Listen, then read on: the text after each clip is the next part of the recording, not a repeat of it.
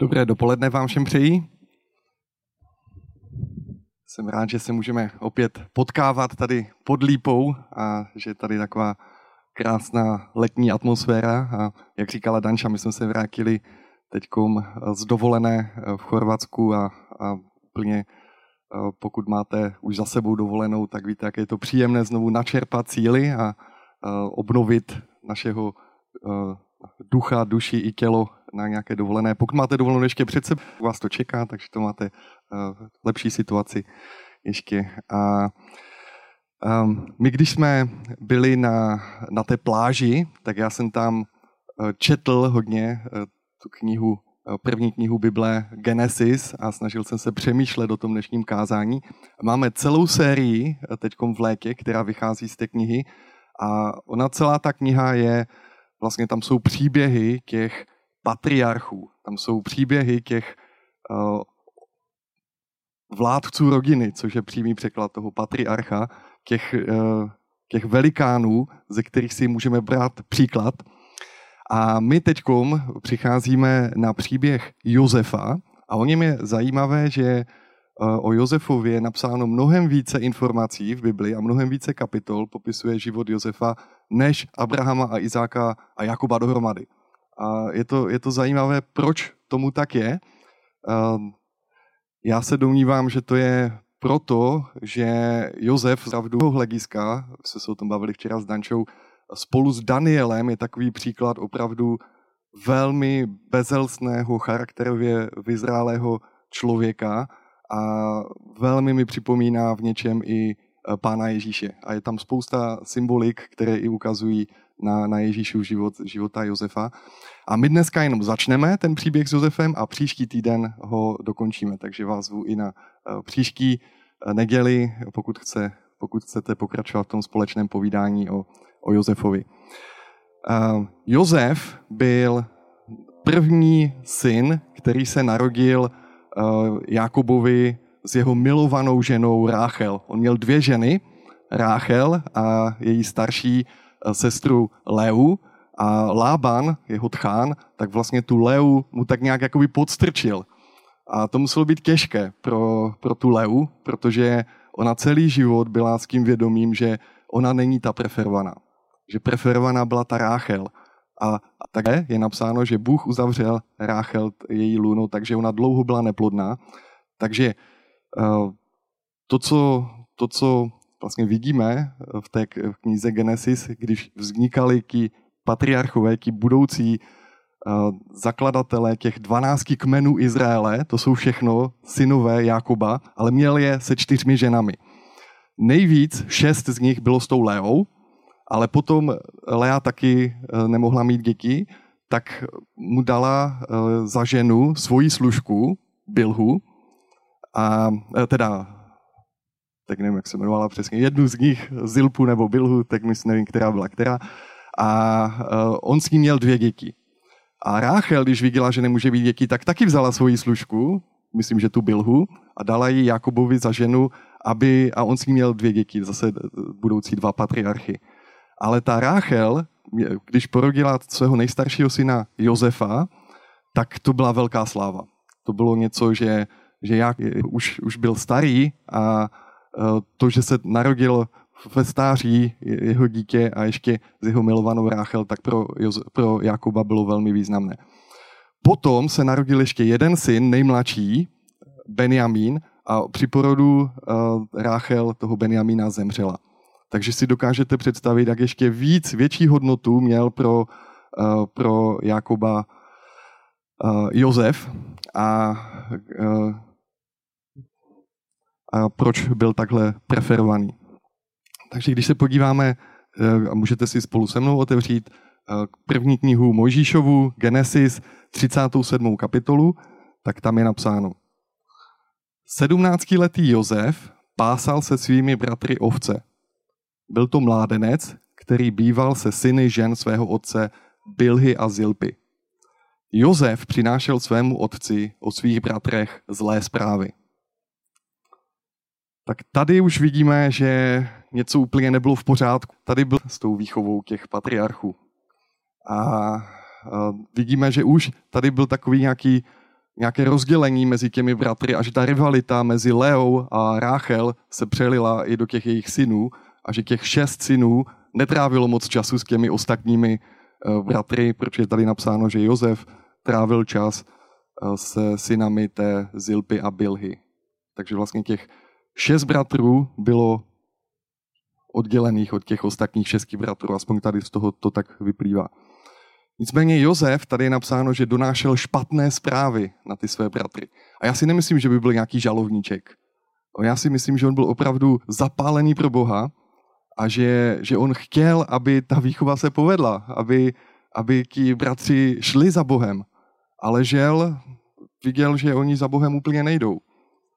Ten Ruben, nejstarší prvorozený, dokonce udělal takový hřích, že on se vyspal s, s tou Bilhou, s tou uh, vlastně ženinou toho, takže, takže Jakub se na ně výjmekoval a zbavil ho prvorozenství. Ale to, bylo, to, to je jediné, jenom co víme konkrétního, ale těchto těch věcí asi, které dělali, tak bylo více a nebyl to asi úplně uh, radostný pohled na to, jak, jak se uh, těch 12 nebo těch 10 starších bratrů od Josefa a Benjamína vyvíjeli. A to je možná důvod, proč je napsáno, že Izrael Josefa miloval ze všech svých synů nejvíce. Vždyť to byl syn jeho stáří. Proto mu udělal pestře tkanou suknici. Když bratři viděli, že ho otec miluje nade všechny bratry, začali ho nenávidět a nepromluvili na něj pokojného slova. Tak to je, to je zajímavá rodinná dynamika, že?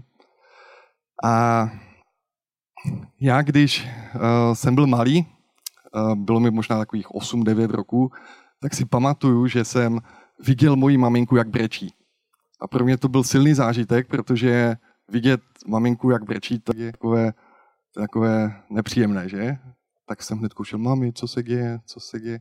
Ona ne, ne, ne, nechtěla o tom mluvit, tak jsem šel za tačkou a tačka říkal, no, babička koupila teď norkový koších a mamce ne teta je mladší sestra od, od mojí mamky. Já jsem si říkal, no tak co, no tak mamka nebude mít co na sebe v zimě nebo něco. A cítil jsem tu emoci, ale nechápal jsem to. Nechápal jsem, proč je ten norkový kožich tak důležitý, ale pak později jsem se dozvěděl, že to bylo že to byla vlastně odměna od babičky pro tetu za to, že dokončila vysokou školu. A mamka ji nedokončila. Moje mamka přerušila školu a vzala si mojeho tačku. A babička jí to jako kdyby dala najevo tím, že mojí tekě koupila eh, norkový kožich a, a mamce ne. A my vidíme, že jakákoliv preference v rodině tak vede většinou k nějakému nedorozumění, narůstajícímu napětí a hořkost, hořkostí a, a slzám. Dvouce. A zajímavé je taky, že vlastně moje babička byla starší ze dvou dcer a její maminka preferovala tu mladší. Jo, a že vlastně babička moje to zažila, jaké to je, když ona není ta preferovaná. A přitom sama tohle to dělala jakoby svým, svým dětem. A já mám dvě dcery. Jedna je starší, jedna mladší, to tak bývá většinou. A teď, eh, teď co, tak budu pokračovat v té rodinné tradici toho preferování, nebo ne, že? A, a Jakob to měl mnohem složitější, protože Jakub měl 12 těch, těch bratrů. My jsme teď, jak jsme, než jsme jeli na dovolenou, tak jsme se rozhodli, že si koupíme pedalboard a že ho vyzkoušíme v Chorvatsku. Tak jsem přišel do Decathlonu a říkal jsem, dejte mi prosím ten nejlevnější pedalboard, který tady máte. A ona říkala, no ale pane, tady tenhle ten na vaši mužnou postavu by nebyl úplně vhodný. Velmi dobrá obchodnice, že? Tak jsem říkal, tak mi dejte ten největší, co tady máte.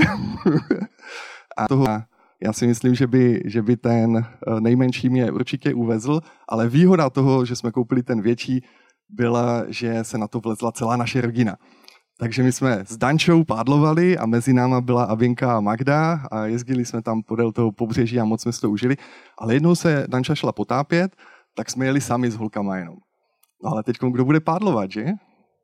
Takže Abinka se toho ujala a toho pádla vpředu a Magda pořád, já chci taky pádlovat, já chci taky pádlovat. A Abinka říká, ne, ne, ne, ne, ne, ty nesmíš. Já jsem říkal, aby, dej jí to pádlo. A Abinka mi říkala, taky, ty vždycky preferuješ Magdu. A já, uh, tak zrovna to čtu v tom Genesis. Uh, co to, to je? Tak budeme se střídat. tak, tak, se, tak se střídali holky a večer jsem říkal Abince, aby to by to na tom, na tom pedalboardu opravdu šlo. Oni to pak zkoušeli na tom stát sami a my jsme samozřejmě byli s Dančou poblíž, aby to někam ne, neod, neodfouklo, ale no, Magda se hned ozvala. Taky a mě to nešlo? No, tak já si to úplně dokážu představit, jak složité to Jakob měl, když to měl ještě šestkrát tolik. A um, to, že vzal Jakob tu suknici zdobenou, tak já jsem četl v komentáři, že uh, oni nosili suknice nebo takový oděv, který měl chránit před chladem a, a před sluncem a on neměl rukávy. Když to tahle ta zdobená suknice, to bylo něco, co mělo i rukávy a, a tím, že to bylo ještě zdobené, tak vlastně zdaleka, když ten člověk přicházel, tak šlo vidět, že on je někdo. Že to bylo, že to bylo jako, že to je spojeno s nějakým statutem. Že to nebylo jenom pohodlnější, že to nebylo, ale bylo to i něco, co bylo hezčí, tím, že to bylo zdobené. Bylo to dražší, myslím si, že takový, takový oděv musel stát spoustu peněz a možná to bylo dražší než norkový šildik. Takže to bylo něco, čím ten, ten Jákob vyvýšil toho Josefa, ale bylo to jako kdyby lil olej do ohně. A je to hrozně zajímavé, protože Jákob to taky zažil. Jákob byl ten, který nebyl preferovaný. Jeho dvojče, starší bratr Ezau, prvorozený, byl ten, kterého jeho táta Izák preferoval. A když pokračujeme dál, tak tady vidíme, že jednou měl Josef sen a pověděl jej svým bratrům. Nenáviděli ho pak ještě více. Řekl jim totiž, slyšte prosím, jaký jsem měl sen. Vážeme na poli snopy, tu povstane můj snop a zůstane stát. A hle, vaše snopy obcházely kolem něho a klanili se mému snopu. Bratři mu odpověděli, budeš nad námi královat jako král, či mezi námi vládnout jako vladař. A nenáviděli ho pro jeho pro ta slova ještě více. Tady je to zajímavé, ta poslední věta, nenáviděli ho pro jeho sny a pro jeho slova ještě více. On ty sny nemohl ovlivnit, ale slova mohl ovlivnit. Možná by bylo moudré, kdyby nešel za těmi bratry, kdyby šel za svým otcem, kdyby mu řekl, taky, tohle to jsem viděl ve snu, co si o to myslíš? Možná by mu Jakub řekl, zajímavé, budu o tom přemýšlet, ale neříkej to bratrům. Možná tohle by bylo moudré. Myslím, že Josef tu nenávist musel cítit. A pak je tady napsáno v 9. verši, měl pak ještě jiný sen a vypravoval jej svým bratrům, jako kdyby byl nepoučitelný, že? Měl jsem opět sen, klanilo se mi slunce, měsíc a jedenáct hvězd. Tu vyprávěl otci a bratrům. Otec ho okřikl. Jakýže jsi to měl sen, že i já, tvá matka a tvoji bratři přijdeme, abychom se před tebou skláněli k zemi? Bratři na něho žárlili, ale otec na to nepřestával myslet. My víme, že hřích vzniká v lidském srdci. A víme, že ta žárlivost, víme, že ta žárlivost a ta závist, tak je, je zárodkem nějakého hříchu a už tady začalo přicházet k tomu naplnění toho, co měli ti bratři v srdci. Bratři pak odešli, aby pásli ovce svého otce v Šekemu. Tu Izrael řekl Josefovi, zdali pak nepasou tvoji bratři v Šekemu. Pojď, rád bych tě za nimi poslal. On mu odvětil, tu jsem. A my se můžeme domnívat, proč nepásl Josef spolu s ostatními bratry. Jestli byl příliš mladý, anebo jestli to bylo, že to bylo příliš nebezpečné a jeho otec ho nechtěl vystavovat tomu nebezpečí, ale jednou se Jakob rozhodl, že, že chce zkontrolovat ty bratry. Oni se dlouho nevraceli a šlo mu o to, jestli neudělali zase nějakou vylomeninu nebo něco a jestli jsou v pořádku ta stáda, tak tam poslal Josefa. A Josef reaguje výborně, řekl, tu jsem. Jo, že vlastně říkal, jsem k dispozici. A Izrael mu řekl, jdi a podívej se, jeli s tvými bratry a s ovcemi vše v pořádku a podej mi zprávu. Poslal ho tedy z Hebronské doliny a on přišel do Šekemu, což je několik desítek kilometrů daleko. Tu ho nalezl nějaký muž, jak bloudí po poli a zeptal se ho, co hledáš? Odvětil, hledám své bratry, pověz mi prosím, kde pasou. Muž mu řekl, odtáhli odtud, slyšel jsem, jak říkají, pojďme do Dotanu. Josef tedy šel za svými bratry a nalezl je v Dotanu. A to už bylo asi 150 kilometrů od domova. Takže musel opravdu, on, mohl, on se mohl Josef vrátit a říct, nenašel jsem je. Ale my už tady vidíme, jak byl, jak, jak byl uh, že chtěl jít další ještě míly, že chtěl splnit ten úkol. To, co pak viděl, to je u Josefa, protože Josef byl asi nejlepší manažer, o kterém v Bibli víme, a byl to výborný vedoucí, tak tady už vidíme zárodek toho, že, byl, že, že šel za tím cílem, že prostě šel další krok. A to bylo pro něj charakteristické. Otec poslal Josefa za svými bratry, stejně jako otec v nebesích poslal Ježíše za svými bratry za potomky těchto, eh, těch patriarchů. A je tady spousta podobností s životem Josefa. A pán Ježíš taky šel v podstatě do nepřátelského prostředí. A přitom to myslel dobře. A taky udělal spoustu kroků navíc, aby se přiblížil, aby, aby získal ty bratry a potomky tady uh, Izraele pro Boha, pro Boží království, pro věčný život. Měl pro ně dobrou zprávu. Stejně tak Josef měl dobré úmysly. Ale Josef měl oděv, který ho odlišuje od ostatních.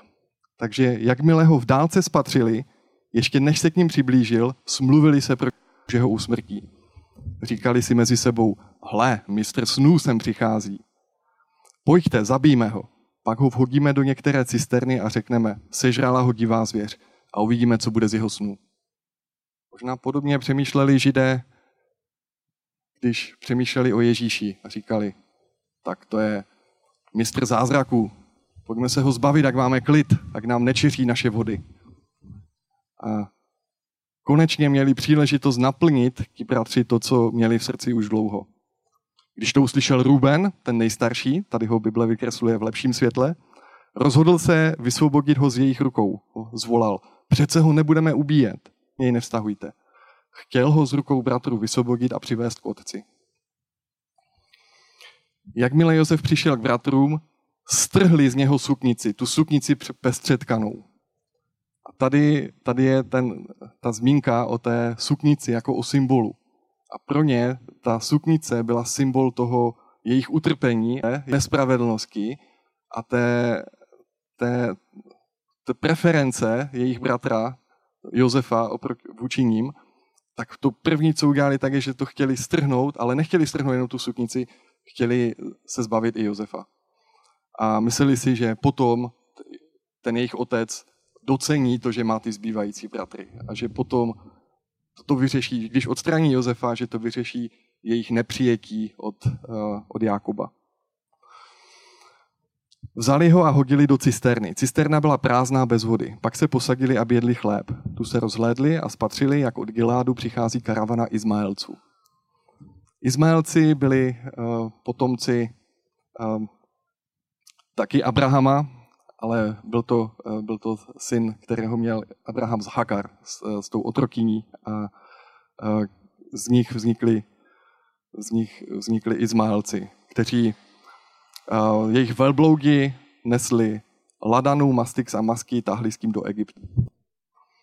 A Juda byl teď ten, který řekl, pojďme, čeho dosáhneme tím, když svého bratra zabijeme a jeho krev zatajíme. Prodejme ho Izmaelcům.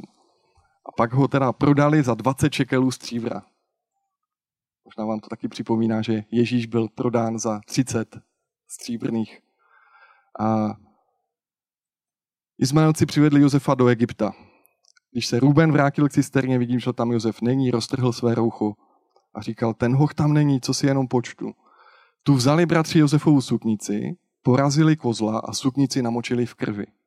Tu pestře tkanou suknici pak dali donést oci se vzkazem. Tohle jsme nalezli. Pozorně si to prosím prohlédni. Je to suknice tvého syna nebo není? Když si ji prohlédl, zvolal. Suknice mého syna, sežrala ho divá zvěř Rozsápán, rozsápán je Josef. I roztrhl Jákob svůj šat, přes bedra přehodil žíněné roucho a truchlil pro syna mnoho dní. Jákob oklamal svého otce, když vzali kozlíka, zabili ho spolu s Ráchel, s, s, jeho, s jeho matkou a oblíkli to Jakobovi, aby eh, jeho slepý otec eh, si ho spletl s Ezauem, protože Ezau byl chlupatý, Jakob byl uh, holý, lisí, nevím jak to říct. Takže, takže oni použili kozlíka, aby oklamali svého otce a jak je napsáno, co zaséváš, to sklidíš. Takže tady vlastně Jákob sklízí to, co sám zaséval. Ten úskok, který on sám udělal, tak najednou jeho synové udělali vůči němu. A Jakob znamená úskočník. Proto mu pán Bůh změnil jméno na Izrael, což znamená zápasí Bůh. A v Galackým 6. kapitole je napsáno, neklamte se, Bohu se nikdo nebude posmívat. Co člověk zaseje, to také sklidí. Takže tady já si myslím, že uh, vidíme v tom příběhu takový generační vzorec chování. A i jsem to ukazoval na, na mojí mamce a na její babičce a na preferenci těch mladších vůči starších. Je to zajímavé, že? Jak, jak babička moje podvědomně pokračovala v tom, co sama zažívala, i když jí to nebylo příjemné. Nebo vědomně. A teď máme, myslím si, eh, tři možnosti. Jo? Že buď to můžeme opakovat chybu našich předků, nebo se můžeme vzepřít a říct, ne, já nebudu jako moje mamka. Ale to, co se děje v té duchovní realitě, myslím si, je úplně to samé. Že my v podstatě se stejně navážeme na to negativní, protože se musíme, když nechci být jako někdo, s kým nesouhlasím, nebo nějak s jeho chováním nesouhlasím, tak se na něho musím dívat a musím dělat opak a kým jsem svázaný. Nemám svobodu. Nemůžu jednat svobodně, nemůžu jednat správně, musím jednat opak jako toho, co bylo, co bylo špatně a ne vždycky opak toho špatného je dobré. Takže to, to řešení, co je, tak je, to vidíme právě u Josefa. Josef se osvobodil. Víte, jak se osvobodil od toho generačního hříchu? Odpustil svým bratrům. Odpustil svému otci. Když se podíváme do 50. kapitoly, když Jákob zemřel, oni už byli eh, v Egyptě, tak, eh, tak ti bratři se báli, že teď se začne mstít, když jejich otec zemřel, takže už teď On byl vládce Egypta, Josef mezi tím se stal, to je ten příběh, o kterém budeme mluvit příště. A Josef jim odvětil, nebojte se, což jsem Bůh, vy jste proti mě zamýšleli zlo, Bůh však zamýšlel dobro. Co se stalo, jak dnes vidíme, zachoval naživu četný lid. Nebojte se už tedy, postarám se o vás i o vaše děti. Takže nejenom, že jim odpustil, on, jim, on se o ně i postaral. A já nechci opakovat chyby svých předků, ale nechci se od nich odříznout. Takže jaké je to řešení? Jednou, jednou když jsme se modlili, uh, myslím s Davem a pak i s Dančou jsme se modlili za, za věci, které asi přináším od své rodiny, uh, ty negativní, tak tam jsou i pozitivní. A to má každý z nás. Každý z nás si přinášíme negativní i pozitivní věci z našich rodin.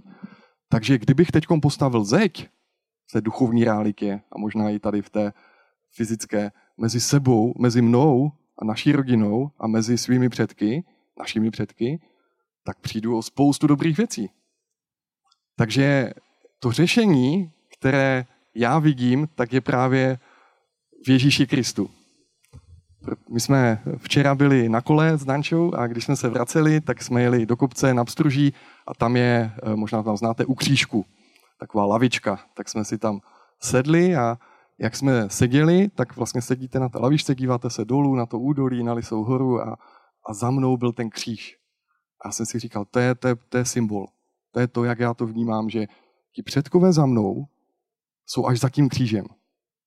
A mezi, mezi mnou a mezi mými předky a mezi to přichází mnou je Ježíšův kříž. A, vše, a to je takový filtr. Všechno, co přichází a je špatné od mých předků, tak prosím, pane Ježíši, přibí na kříž, ale to zůstane na tom kříži, ale to dobré ať projde. A to je, to je to řešení, které si myslím, že, že je možné jedině skrze odpuštění. A Naše téma je o zdobené suknici.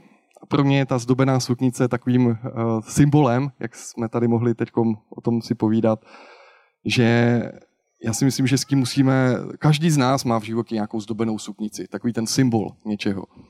A musíme dobře s tím naložit, jsme ve dvou situacích.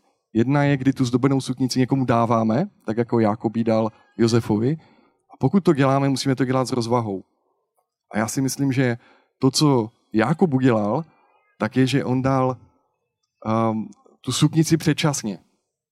Jo, protože potom, když přichází ti bratři, eh, víte, že když ho prodali žíva do toho Egypta, Egypta, taky z vás, kdo neznají ten příběh, tak Jakub tam pak zažíval velké útrapy a eh, byl dokonce ve vězení, nespravedlivě, jak o tom budeme mluvit příště. A potom ho pán Bůh vyvýšil a on se stal vládcem celého Egypta. Byl druhý po faraonovi, Jozef. A, a, a vlastně celé to, celé to bylo taková cesta Josefova, jak pán Bůh pracoval s jeho charakterem. A pak, když ti bratři tam přišli, protože byl hlad, jak bylo těch sedm bohatých, sedm chudých let, tak když tam pak přišli pro obilí, tak oni Josefa nepoznali, protože Josef byl oblečený jako vládce Egypta. A měl mnohem lepší než zdobenou suknici. Měl mnohem lepší oblečení. Takže já jsem přesvědčen, že jeho otec mu prokázal medvědí službu tím, že mu dal tu zdobenou suknici. A že mu ji dal jako závdavek něčeho, co je budoucno, ale on na to nebyl, ani Josef na to nebyl připraven, ani jeho bratři na to nebyli připraveni. Takže my musíme vědět, kdy dávat někomu na to, co to výsadu, kdy je to prorocký vhled, že někomu dáme nějakou výsadu, ale dívat se na to, co to udělá, jaké bude ovoce z toho jednání. Proto si myslím, že je napsáno v Novém zákoně, nevkládejte na někoho ruce ukvapeně. Jo, to vkládání rukou je uvez někoho do nějakého úřadu v církvi. Takže je tam napsáno, ať to není člověk nově obrácený, ať to je už někdo, kdo je v Izraeli. A Josef v Izraeli nebyl, ale měl výborný charakter. Jsem přesvědčen, že fakt Josef byl jeden z nejvíce charakterních eh, postav ve starém zákoně. Spolu s Danielem teda. A Další, co je, tak je napsáno v Efeským 6.4. Otcové, nedrážděte své děti ke vzdoru, ale vychovávejte je v kázni a napomenutích našeho pána. A já si myslím, že Jákob dráždil ty své syny tím, že dal tu zdobenou suknici Josefovi. Chápu jeho pohnutky, chápu, že tím vyjadřoval možná i lásku vůči Ráchel, vůči jeho nejstaršímu synovi, své milované ženy, ale nebylo to dobré. To ovoce tam nebylo dobré. A ten druhý rozměr je nosit s rozvahou. Že my musíme nosit tu zdobenou suknici, pokud ji dostáváme. Si ji nemůžeme přivlastnit, my nemůžeme ji někde ukrást, ale když ji dostaneme, tak ji musíme nosit s rozvahou. Nechovat se naivně, když nosíme něco, co nás odlišuje. A další věc je, to je spojené možná s těmi sny, které Josef měl. On, on ty sny byly od Boha. A on je, on je jakoby říkal, on říkal pravdu. To nebylo o tom, že by lhal, nebo že by něco zkresloval. On prostě jenom říkal to, co viděl, byl takový nadšený, ale ta jeho naivní nadšenost vedla ke špatným věcem. Takže v přísloví 12.23 je napsáno, chytrý člověk poznání skrývá, když to srdce hlupáku pošetilostí provolává. Takže to je další možná téma na jiné kázání, jak být autentický a moudrý současně. A Ježíš říkal, že máme být obezřetní jako hadi a bezelstní jako holubice. Matouš 10.16. A to je něco, co pro mě osobně je suknice. Já přemýšlím hodně o tom, jak to dělat a to téma z té zdobené suknice vidíme, že má více rozměrů, ale já bych rád, kdyby teď jsme se zamysleli, co to znamená pro nás a co to znamená pro každého z nás. A to léto je taková dobrá příležitost se podívat na věci z jiného úhlu já bych chtěl, aby jsme se na ně nedívali sami, ale abychom poprosili Ducha Svatého, aby k nám promlouval, aby do našich srdcí promlouval, aby říkal, co je ta zdobená suknice v mém životě. Možná se to týká výchovy, možná se to týká něco v rodině, možná se to týká něco v práci, ve službě, v církvi, ale co to je a jak mám moudře nakládat s tím, jak ji dávat a jak ji nosit. A taky jaké boje máme bojovat my, aby je nemuseli bojovat naši potomci. Jak máme postavit ten kříž mezi nás a naše předky, aby ty špatné věci nepřecházely od nás na naše potomky. A to je něco, co bych rád, kdyby jsme mohli zakončit společnou modlitbou. Já bych rád, jestli můžeme teď na těch místech, kde jste, jenom sklonit hlavy, zavřít oči, jak, jak chcete a jenom poprosit Ducha Svatého, aby ukazoval, co uh, máme dělat, jak máme naložit s tím příkladem, který nám nechal Jakob a Josef, jak se poučit z těch chyb a jak přemýšlet o těch dobrých věcech, které, eh, které v Josefově životě vidíme. Pane Ježíši, děkujeme ti za eh, tvoji lásku k nám, díky za to, že ty jsi přišel a za to, že, pane, na tvém životě vidíme, jak žít vítězný život duchovně a jak nežít z vlastních sil, ale jak být pevně naroubování na, na našeho Otce v nebesích. Tak prosím tě, Duchu Svatý, abys nám ukazoval, co je to, co v našich životech uh, představuje ta zdobená suknice a jak žít moudře a autenticky, jak žít uh, tak, abychom byli světlem a solí a zároveň, abychom přinášeli užitek posluchačům v každém, které říkáme. Prosím tě, aby si eh, nás osvobozoval od všech eh, generačních, eh, veškeré generační zátěže a prosím tě, aby, pane, tvoje jméno bylo oslaveno. Tak ti dávám naše srdce, aby ty je pročišťoval tvým slovem a tvou krví, aby, pane, si každého z nás naruboval na tebe, jak můžeme nést tvoje ovoce v našich životech. Amen.